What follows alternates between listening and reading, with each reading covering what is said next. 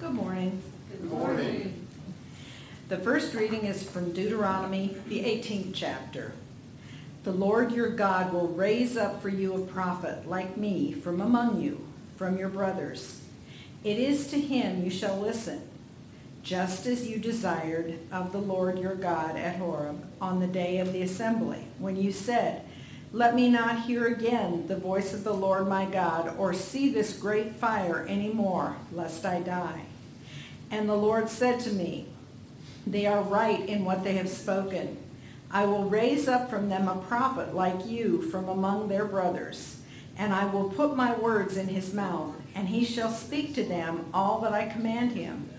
And whoever will not listen to my words that he shall speak in my name, I myself will require it of him.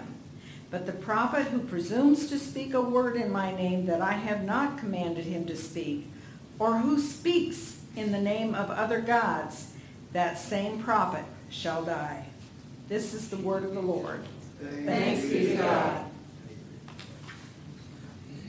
The psalmody for today is from uh, Psalm 111. We read responsibly. Praise the Lord. I will give thanks to the Lord with my whole heart, in the company of the upright, in the congregation. Great the works of the Lord, studied by all who delight in them. Full of splendor and majesty is his work, and his righteousness endures forever.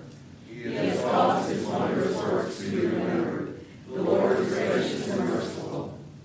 He provides food for those who fear him. He remembers his covenant forever.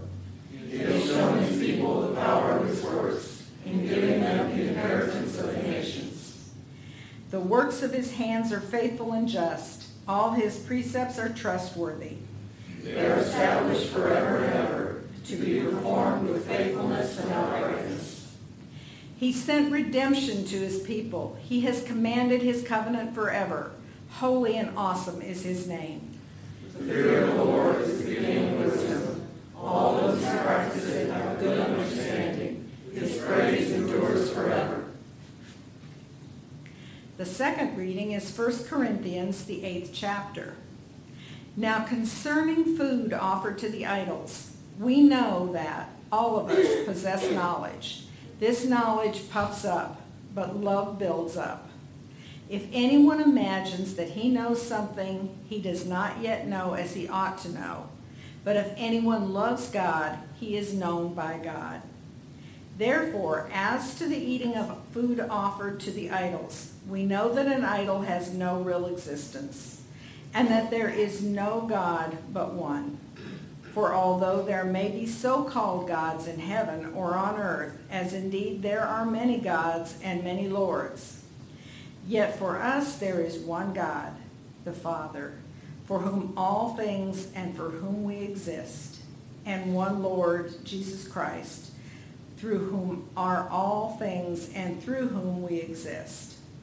However, not all possess this knowledge, but some through former association with idols eat food as really offered to an idol, and their conscience, being weak, is defiled.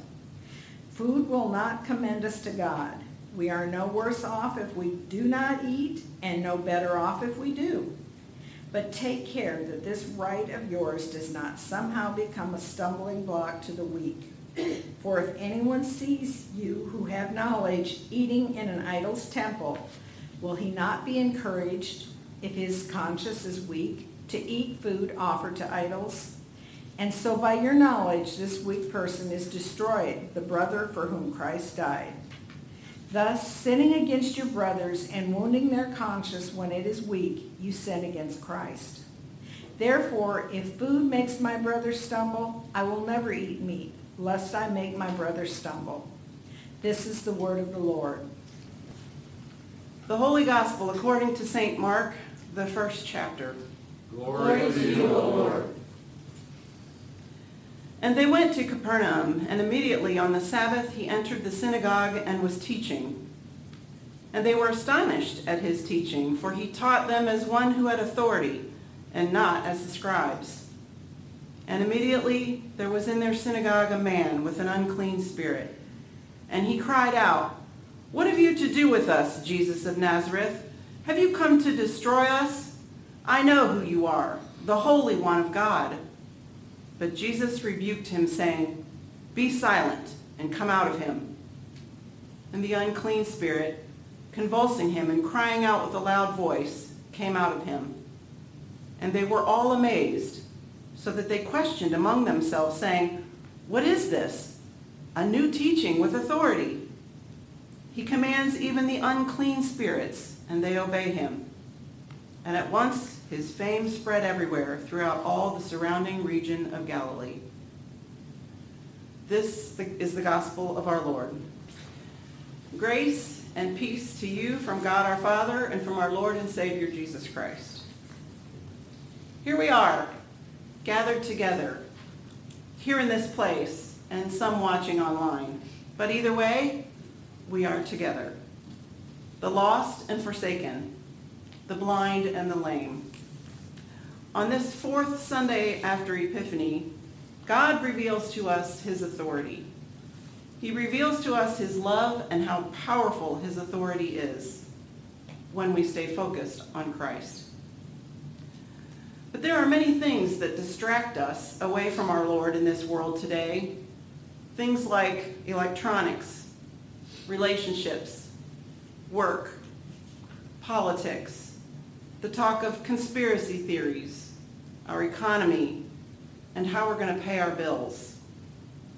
We have concerns about our health, the pandemic, riots and war, environmental concerns, natural disasters, even what will happen to our church if all this keeps up.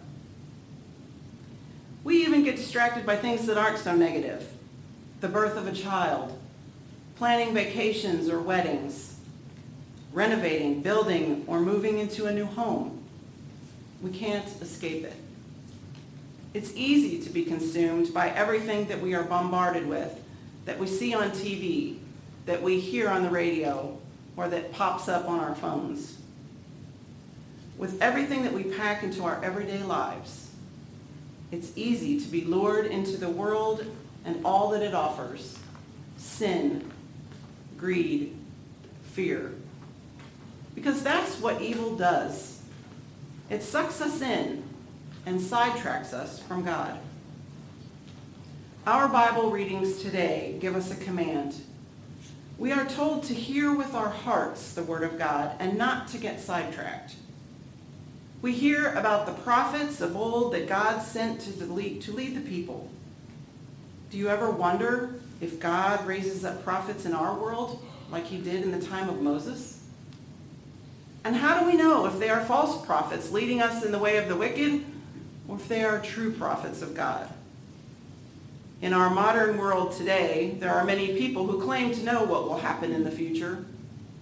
We hear promises of big annual returns on our investments, safer cities, more jobs, better health care, better education for our children and our grandchildren, even unity amongst all the division. The truth is, we should recognize false prophets by their emphasis on what we'll gain from it. True prophets have a different bottom line and speak with authority of more lasting values. But for some reason, that doesn't make them any easier to recognize. Rather, as today's readings suggest, we tend to recognize them only after the fact. In the first lesson taken from Deuteronomy, we see that it took the Israelites 40 years before they could see things more clearly. As they were standing on the threshold of the promised land, wanting to know when they would be prosperous again, Moses, one of the great prophets of old, said that God will raise up a prophet and will put his words in his mouth. Consider how hard it was for the Israelites to take this in, even though making a way through the desert had become a life or death situation for them. You have to know that they were asking the question, how will we know if a prophet is true or not? If they put their trust in the wrong person, they could die. And Moses reminds the people of their fear and early idolatry. When the Lord appeared in a great fire with thunder and the blare of trumpets, the people were frightened and they turned away. They didn't even hear the word of God because dread had deadened their hearts and they thought they were going to die. Instead, they turned to Aaron to make a golden calf, something they could see, to experience, to profit from. But Moses goes on to say that God will be the one who puts his words in the mouth of the one who will speak the truth. Do we ever find God too large and threatening for our small selves? Do we ever want to ignore such a voice, especially when it's speaking commandments that go against what we find much easier? We'd like to think that we can recognize God's messenger by the content of the message and how one might speak with authority. But that is rarely so.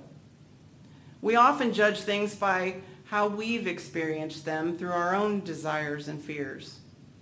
Hindsight is always better than foresight.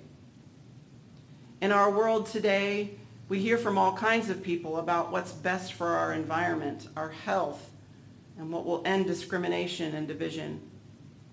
We would all like to know how it's all going to work out. But truly, the only one who knows is God.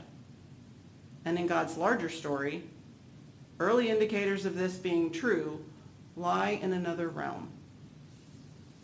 Which brings us to our gospel lesson in Mark. 1500 years after the time of Moses, the age of prophets seemed to be past.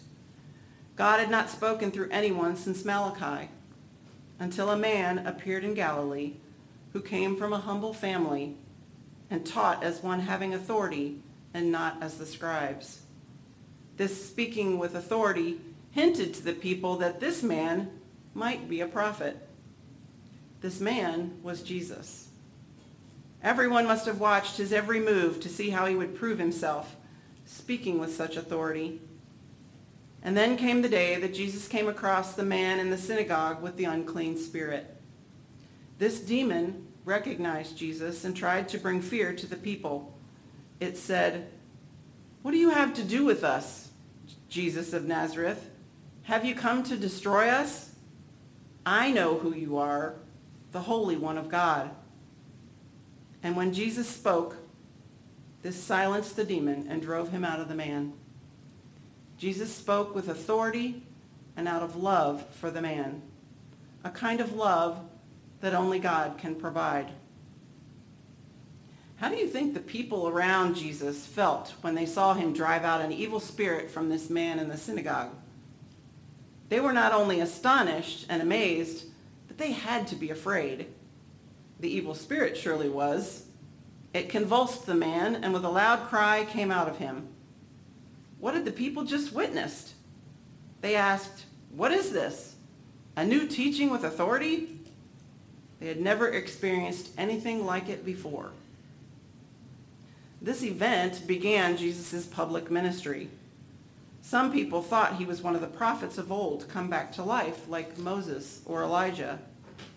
Some called him a false prophet because he was later seen with prostitutes and other sinners. At the time, it was hard for anyone to see the larger picture of the things he had come to do. But with the benefit of hindsight, we call him the Christ, the Messiah, the Holy One of God just as the demon did. That's the irony here. The demon knew who Jesus was. It knew the power of God's authority and that if people started believing, following, and acting like Jesus, its existence would be threatened or even destroyed. That's why the evil one continues to lure us away with worldly things, unclean thoughts, and enticing us with the joys of sin that make it hard for us to resist. But God's voice, his authority, his word, his actions are a lure for us also. We are told to hear with our hearts the word of God and not to get sidetracked. But how do we, as Christ believers, live inside the world, yet also clearly separate from it? In our second reading from 1 Corinthians, Paul is aware that in the world surrounding him there are plenty of distractions to keep the people from God. More specifically, he identifies all pagan gods and heroes as demons. For Paul and for other Jews with him, there is only one God, the Father, from whom are all things and for whom we exist, and one Lord, Jesus Christ, through whom are all things and through whom we exist. Yet he recognizes that these gods are present, even though they play no role for him. So for some of the Corinthians, just knowing that these gods and heroes are not the one true God was sufficient enough to allow them to eat the sacrificed meat without feeling guilty about it. But knowledge is not enough. For Paul, Christ believers are first and foremost involved in a community. They are connected to each other and to Christ. How one behaves will influence the behavior of others. So even if one knows that it is in fact not a problem to eat meat sacrificed to idols, one shouldn't place one's knowledge above the consequences it may have in the community. 1 Corinthians 8, verse 1 reads, We know that all of us possess knowledge. This knowledge puffs up, but love builds up. For Paul, one's love for the community should guide one's actions. In other words, Paul encourages us to consider what we say and how we act toward others around us. Love in the community does not necessarily mean that you have to like the other people or that you have to agree with whatever they decide or how they understand the world. Rather, you have to consider what is beneficial. And in order to de- determine what is beneficial, one must consider how it will affect others in the community. Is my way of thinking best for the community as a whole? Am I reacting out of love? Or am I reacting out of, a self, out of selfishness and greed? Is God working through me? Or is the evil one pulling me away and causing my brother to stumble? If so, then don't do it. For the sake of your brother for whom Christ died for sinning against your brothers and wandering and wounding their conscience when it is weak, you sin against Christ. The Lord reveals himself and how he wants us to live through his word and through those we are in community with. By opening our minds and our hearts to the love of Christ, God gives us the knowledge and his authority to live as he desires and what awesome and powerful authority that is. Psalm 111 tells us how great are the Lord's works. Full of splendor and majesty, his righteousness endures forever. He is gracious and merciful. He provides. He remembers his covenant forever. He is faithful and just, and all his instru- instructions are trustworthy. Fearing the Lord is the beginning of wisdom. Practice it and you will have a good understanding.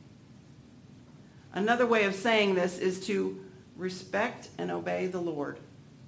This is the first step to wisdom and good sense. His praise endures forever.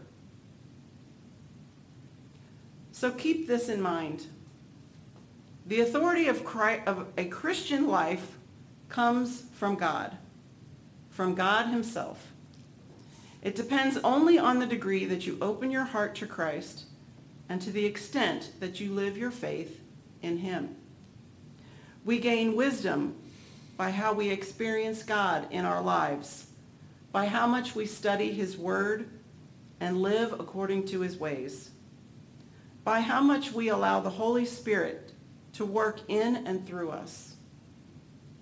Respect and obey the Lord this will help us to recognize those who truly speak with authority in the name of the Lord.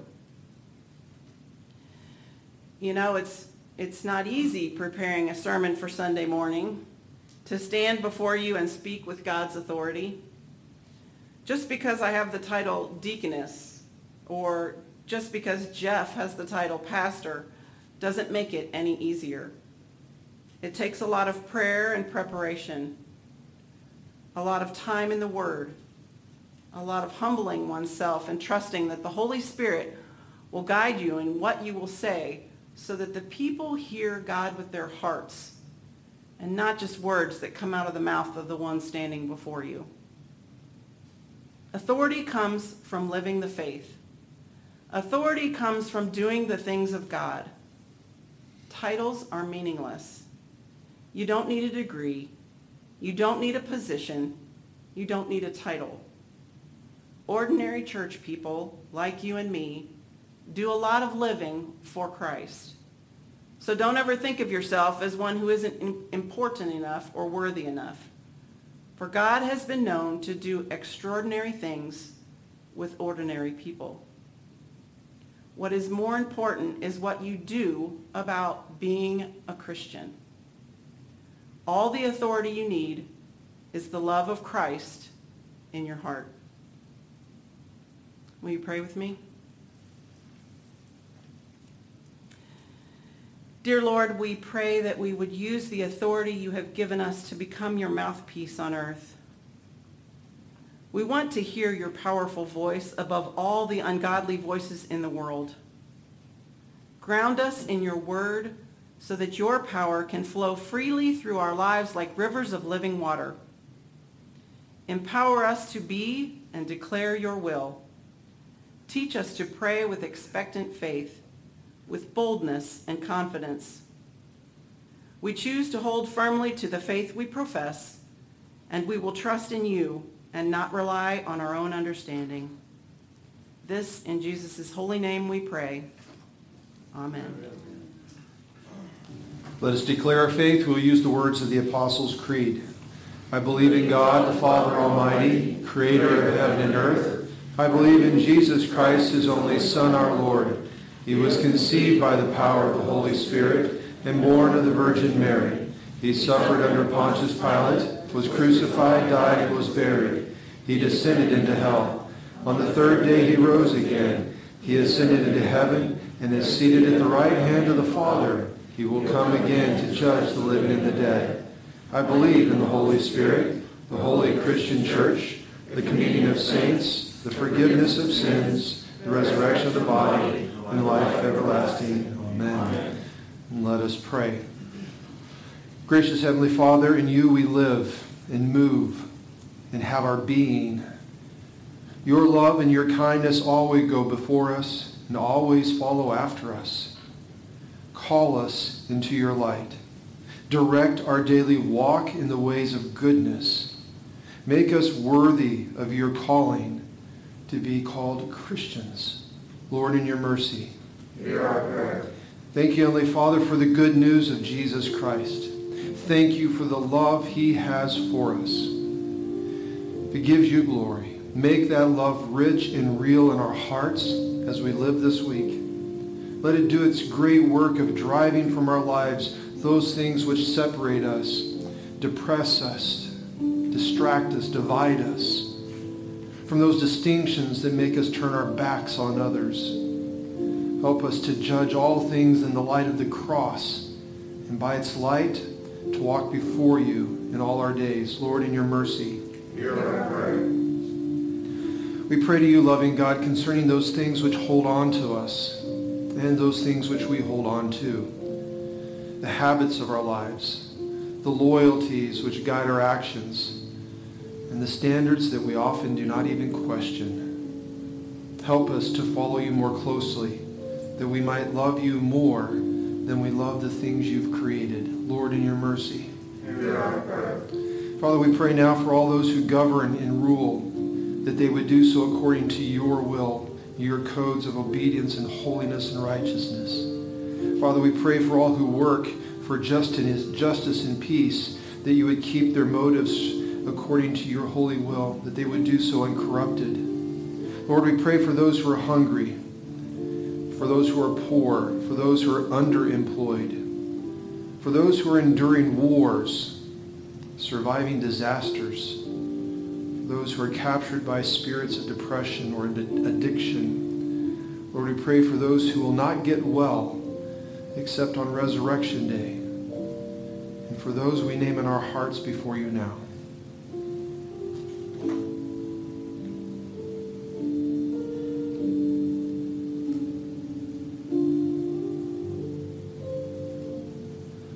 Lord, in your mercy. Father, for all those who are going to celebrate wedding anniversaries this week, thank you that love wins in the lives of husbands and wives and in the family. Thank you for helping love win and being the source of that victory, Lord. And thank you for all those that we know and love this week who are going to be celebrating birthdays. Lord, you share your children with us for a time and a season. Help us to be thankful for them in our lives. Help us to be good examples for them strive to assist them as they journey on earth with you and toward you. Lord, for the other celebrations we'll have this week, we just want to give you thanks and praise this day. And now, Lord, into your hands we'll commend ourselves. We commend all for whom we pray, and we will trust in your mercy through Jesus Christ our Lord. Amen.